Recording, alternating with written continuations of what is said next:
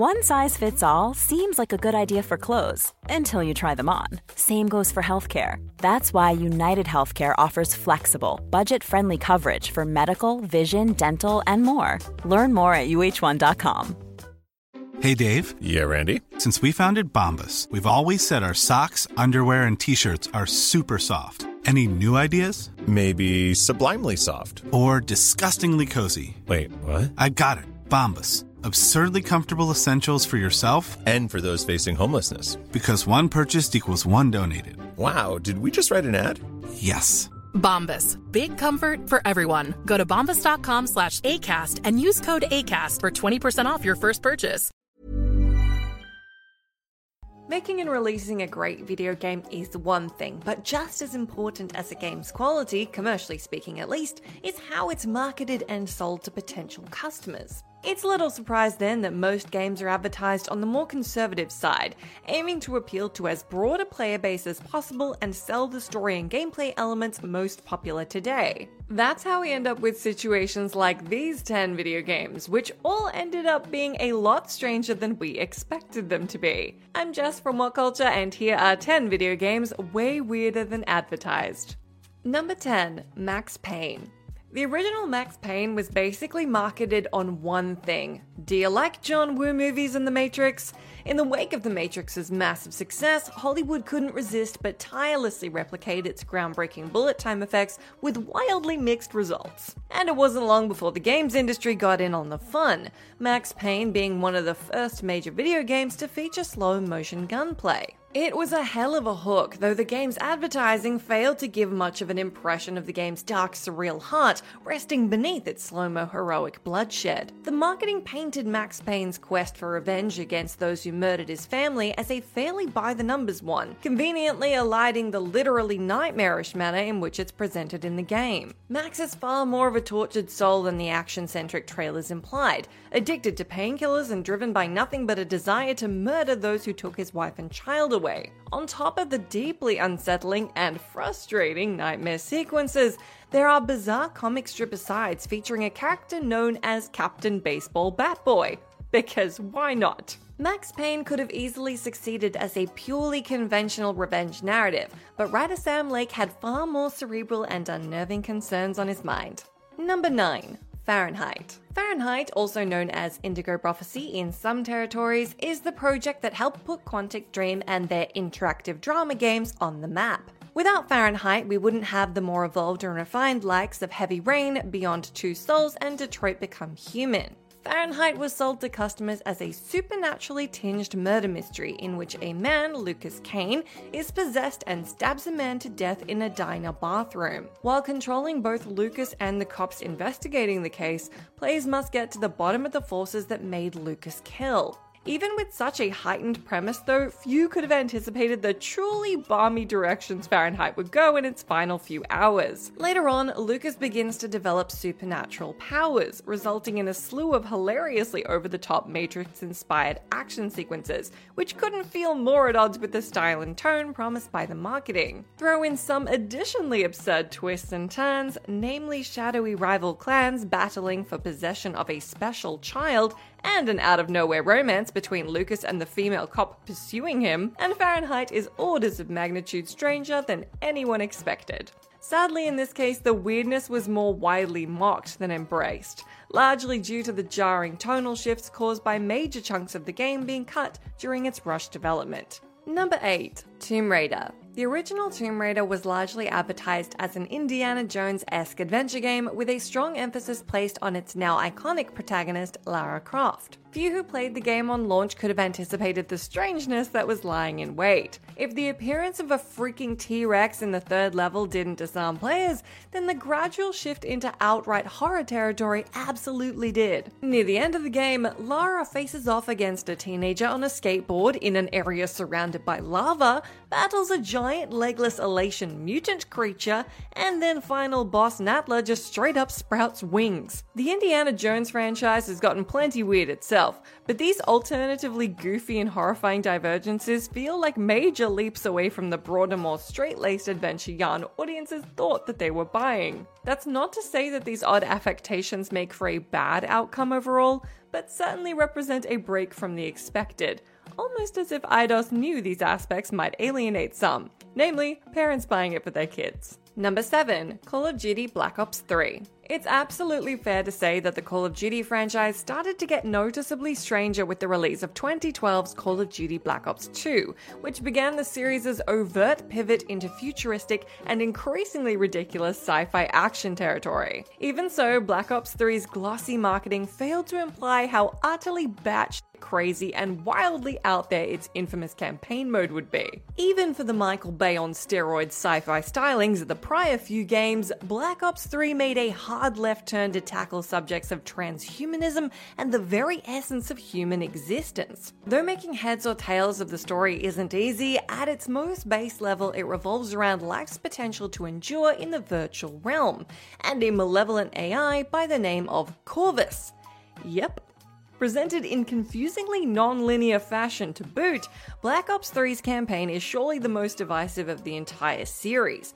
Lauded for its creativity and mesmerizing visuals, but also lambasted for making such a violent departure from what fans expected. Either way, none of the pre release trailers or gameplay footage made it clear that the story mode would be a deeply weird meditation on what it means to be human.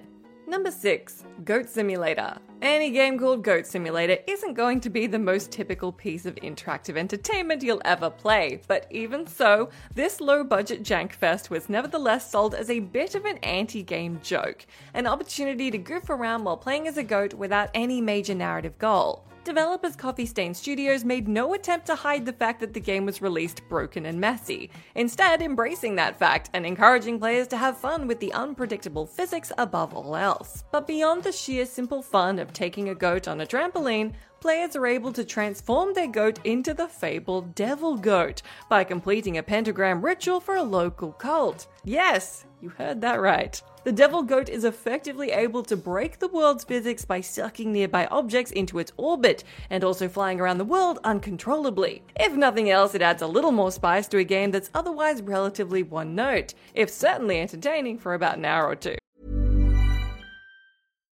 One size fits all seemed like a good idea for clothes. Nice dress. Uh, it's a it's a t-shirt.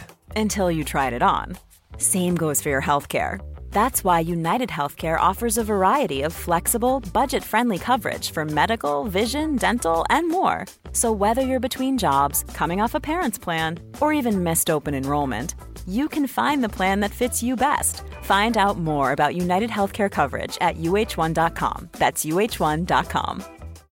Since 2013, Bombas has donated over 100 million socks, underwear, and t shirts to those facing homelessness if we counted those on air, this ad would last over 1,157 days. But if we counted the time it takes to make a donation possible, it would take just a few clicks. Because every time you make a purchase, Bombas donates an item to someone who needs it. Go to bombas.com slash ACAST and use code ACAST for 20% off your first purchase. That's bombas.com slash ACAST, code ACAST.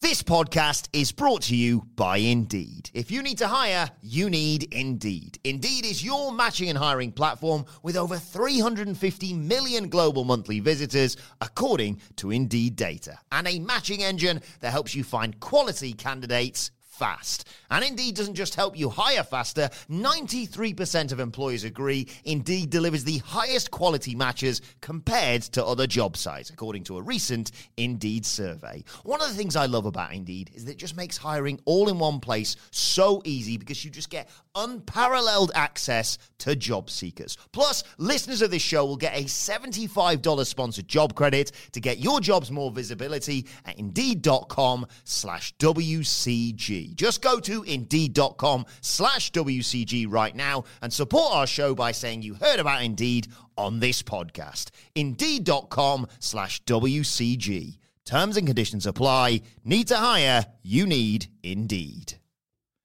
Number 5 Mass Effect.